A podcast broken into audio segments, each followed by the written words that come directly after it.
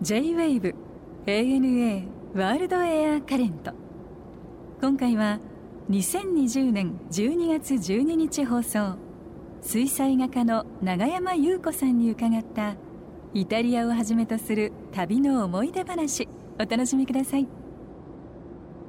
永山さんがあのこの水彩にこう会われたきっかけっていうのは？はい。あのー昔大学の時からうん。ずっと抽象画を描いていたんですけれども、その時は油ですか？油絵家だったんですけど油ほとんど描いていなくてはい、日本の墨とかあ和紙が好きなのでそういう仕事をしてました。なるほど、はい、あの芸大ってねうん。油絵にいるから油描いてるってわけでもないもんね、うん。もはやね、はい。っていうか。役者で体を動かしてたりとか、もうパフォーマンスもあったし、うん。あんまり油描いてなかったですねみんな。ね、境界線ってあんまなないじゃない？日本が描いてても、うん油の絵の具使うやつもいれば、はい。ね、その原材料みたいなもんだからね、だからそれまあでも抽象画っていう方はかなり、まあ、あの現代的なというか、はい。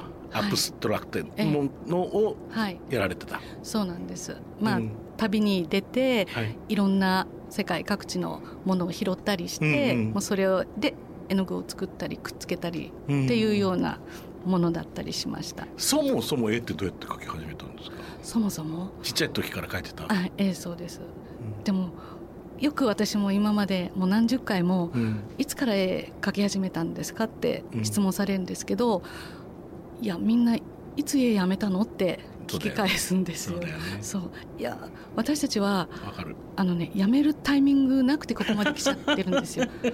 みんなやっぱり才能があってうん。バレエ始めたりうんお勉強を始めたりするんだけど絵以外褒められることがなくてあのできなくてやめるきっかけがないまま来てるのが絵描きだと思ったりして。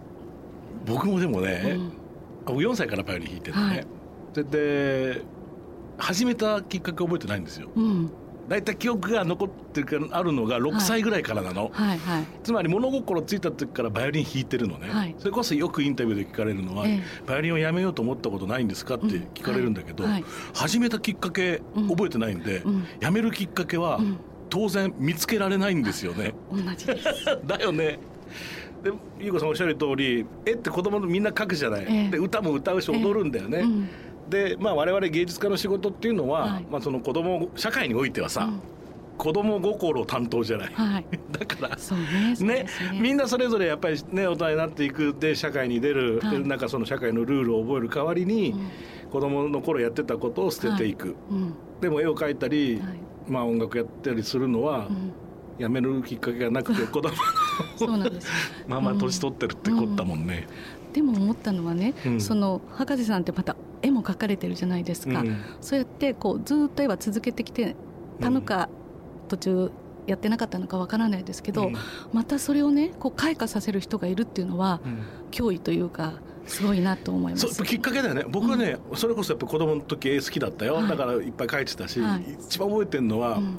嫌いな授業あるじゃん。あの社会とか嫌いだったわけ、同じく歴史とかさ、歴史上の人物がさ、ええ。絶対写真か絵がで載ってるじゃない、あれをさ消しゴムで砂消しで消してはうん。デフォルメして全部ピカソみたいな、ものすごい顔にして遊んでたのね、うん。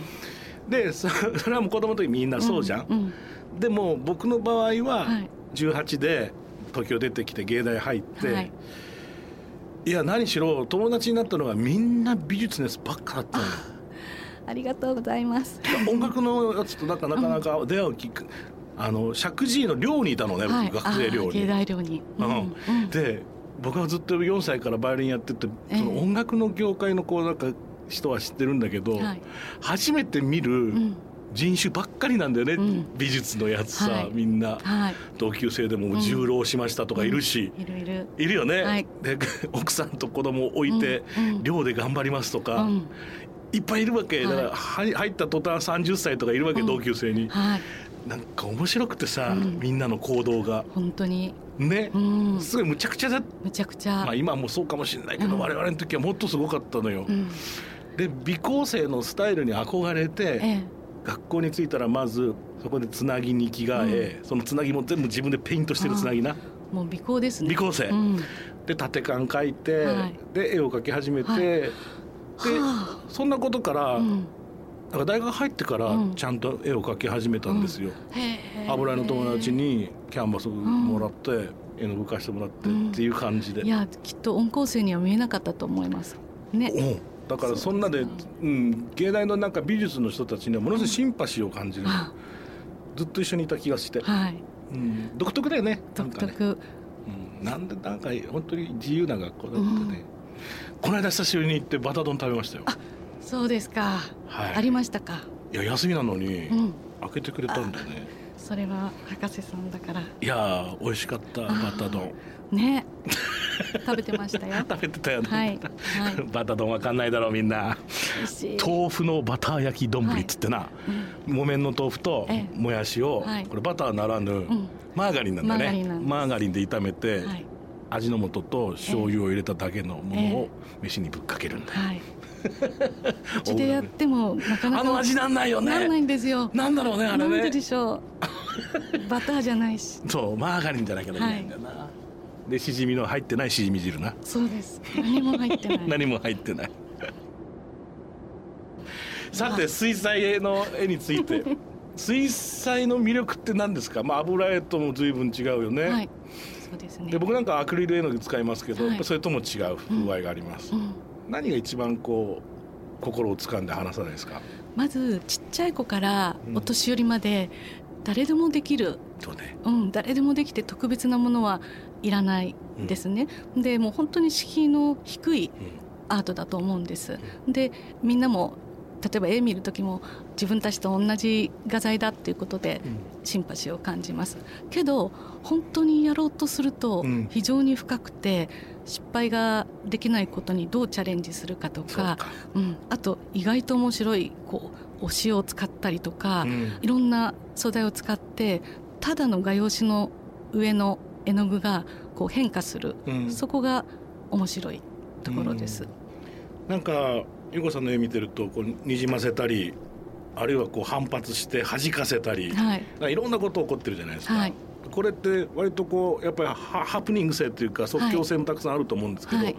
計画通りにいかない楽しさっていうのもありますよ、もちろんそうです。うん。あのでもそれをどう自分でコントロールするかが一番面白いところだと思いますけど、うん。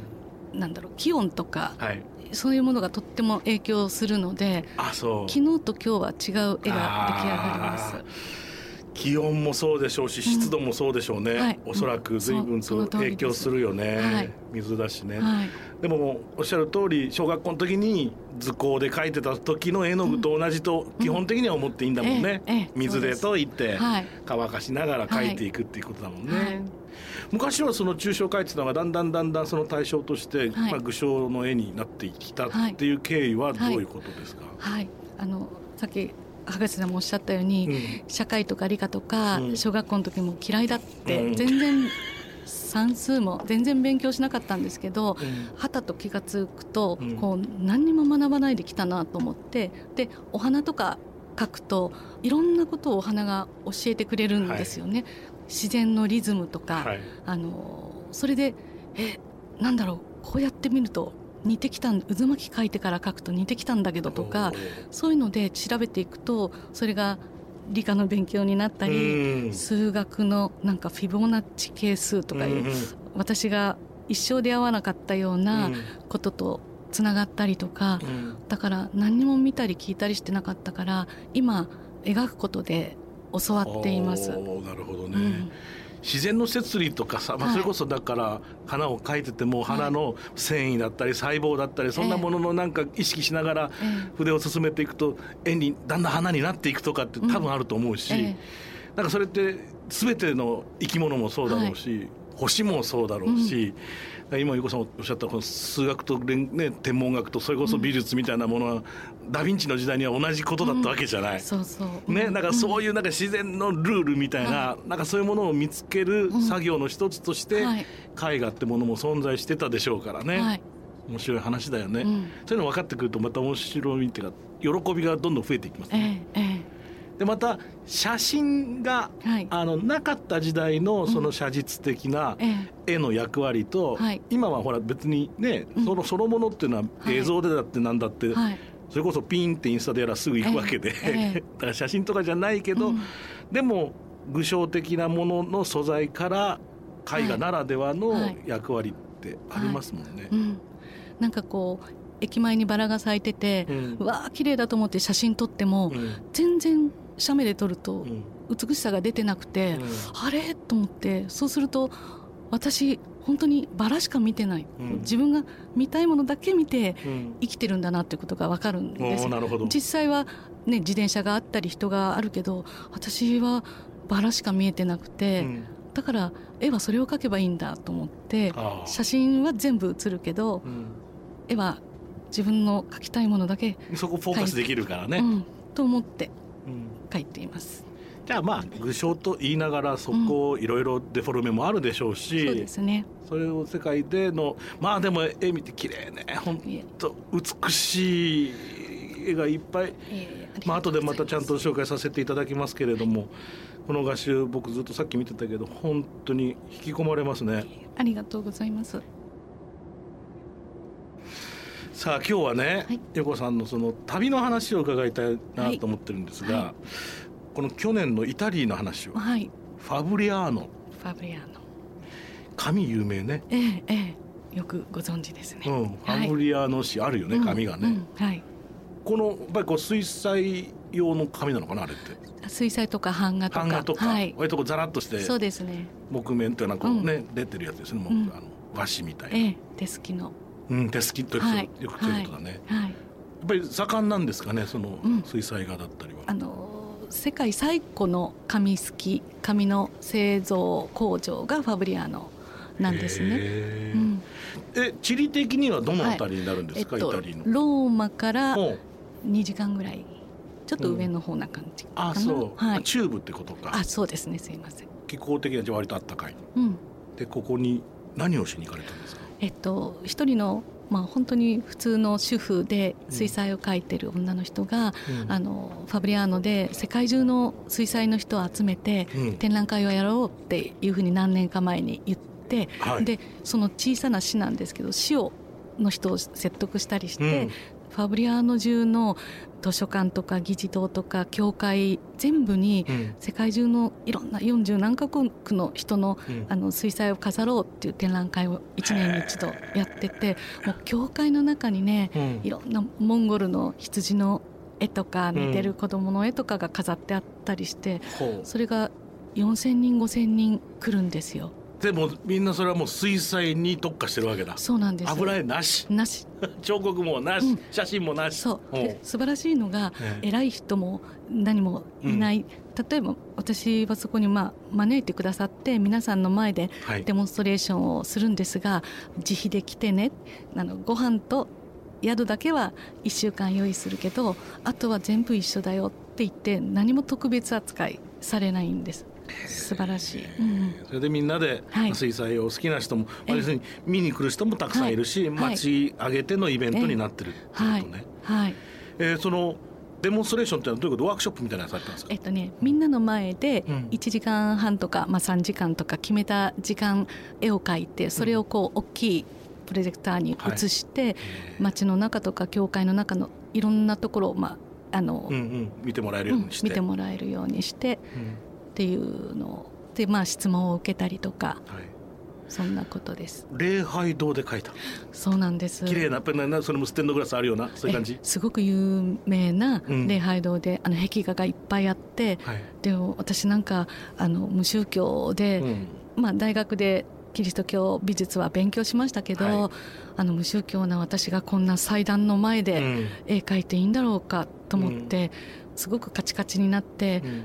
皆さんにそれを話したんです、はい。頑張って英語で。そしたら「優子絵を描くことも祈ることだから」って言って、いや。ーと思って 描きました。嬉しい言葉で、うんうん。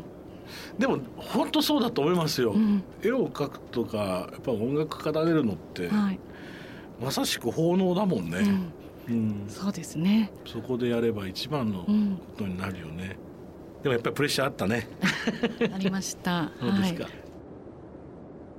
反響はどうでしたか？えなんか私は全然その水彩はこういうものだっていうのが分からなくて、うん。まあ、自己流で描いていたんですがそれが結構普通の描き方とは違うみたいで具体的に言うとお水をみんなの3倍ぐらい使うんですうん。そうね。とにかく水の量が多そうだよね、ええまああの普通に描くときは1時間乾かないみたいなあの水たまりにするぐらいなんですね。はあ。でそれがとても珍しくてたくさん質問されたりとか、うん。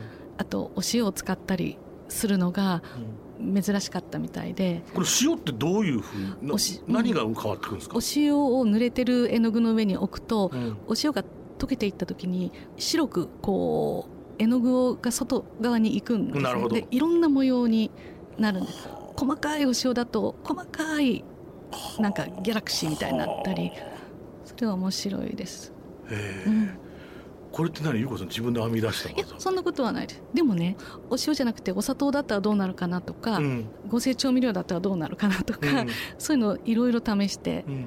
あこれも使えるかなこれも使えるかなとかなるほど。いろいろ実験しています、面白いね、うん。その辺っていうのはやっぱり昔抽象で割とアブストラクトのものを描いてる時の手法みたいなものっていうのは生かされてるかもね、確かにそうです。これやっちゃいけないって言われてることがあったらうん。やるようにしてます、これやっちゃいけないって言われてそうだね。そう。そしたらうん。みんなやらないけど 自分だけのものになるしだからま自分でも技法書出してますけどうん。技法書信じるなって 言っててうん。ダメって言われたらまずやれって言ってます。いやそれは面白いよ。で僕もいつもアクリル絵の具中心に使うんですけど、え例えばそのジェッソってあるじゃない、はいはい。下地に塗る白、うんうんあれ下地初めの頃下地全部塗ってからはい。描いてたんだけど、はいそれだと雰囲気出なくなってきて、うん。普通にキャンバス直で塗り始めて、はい。はい。その代わりジェッソをええ。白よりも白いのが欲しい時に白の絵の具として使うと面白いね、えー、そんなことするんですか。ジェッソは一番白い絵の具だと思ってる、うんうん。そうすると例えばちょっと艶やかな、はい。あのアクリル絵の具の中で、はい。うん。ジェッソのマットな白がものすごく面白くわかります。飛び込んできたり、でまあ、僕もなんかコラージュみたいなことよくやるんだけど、はい。そうすると今度それこそさ昔のなんかふ茶色っぽいなんか古い紙みたいなのが欲しいけど、ええ。なかなか手に入らないと、うん。も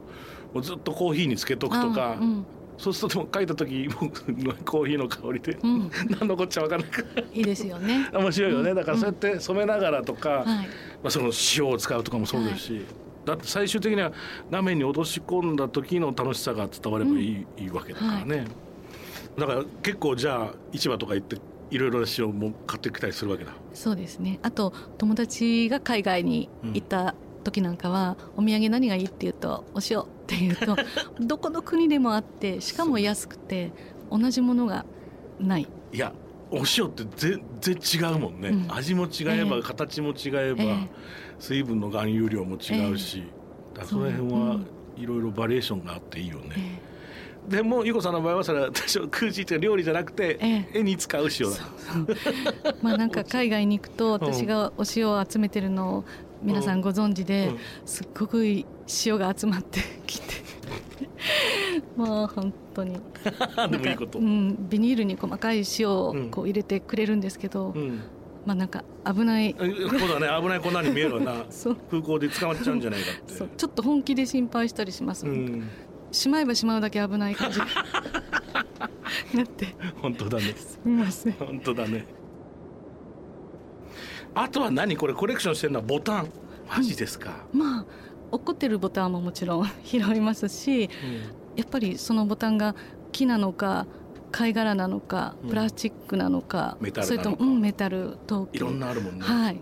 なんかそんなことでね本当にバックパッカーの時も知らない人と話のネタになったりしますし、作品にも使えます。それはあの、まあ、いわゆるコラージュ的にこう、はい。はめていったりするってことえね、人物描いてうん、ボタンのところにうんうん本物のボタンをはめてみたりとか、タイルも？うん。タイルもあの欠けてるタイルとかが落っこってたりして、まあ本当に捨てるものうん。そういうものを拾ってきてうん。その場では何でもないものですけどアトリエで他のものと組み合わせるとうん。それだけがなんかすごく生命力を帯びてね。そうだね、うん。で旅の思い出にもなるしね。そうなんです。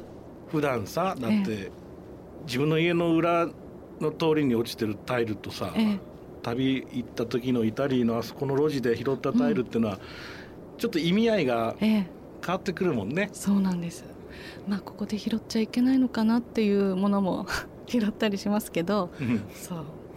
僕ねあのバルセロナ行った時に、うん。はい、グエル公園ってあるでしょ、はいはい。あのガウディのね、そう。うん、グエル公園いっぱいそれこそガウディがええ。使ったタイルがはい。使われてるじゃない、はい。そのすぐ下に、はい。もうそれはそれは綺麗な、ええまあ、トルコブルーみたいな、ええ。タイルがのかけらが落ちてたの、持ってるよ。あれだからガガウディのものかどうかわかんない。よそれはわかんないだってはい。こんだけとつとしつきも立ってるし、はい。たまたまそこにあった タイルのかけら。たまたまあったんですよね。たまたまあった、落ちたとかじゃないですよね、うんそうなんだでも本当に綺麗な色がして まあそれ絶対そうだと思いそうだよますけど、ね。宝物。に素晴らしい素晴らしい。そうただただ落ちてただけだよ、ああいいですね。うんはい。宝物。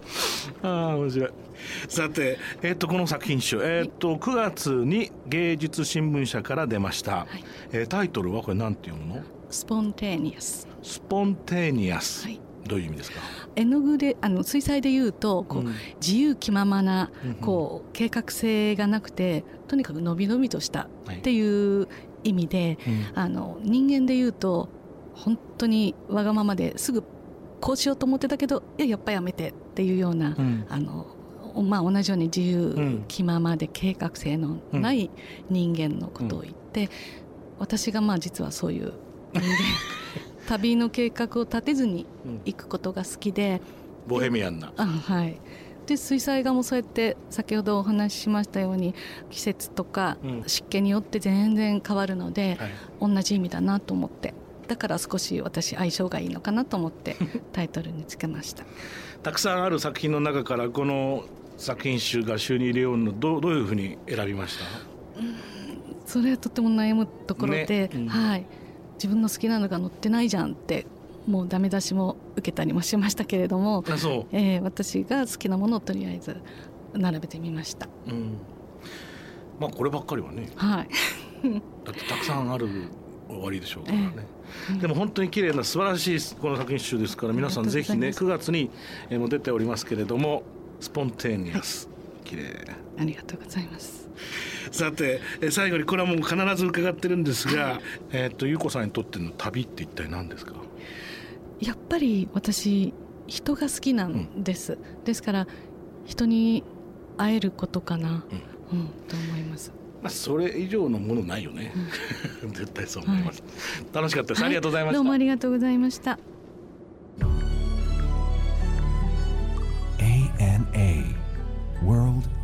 current.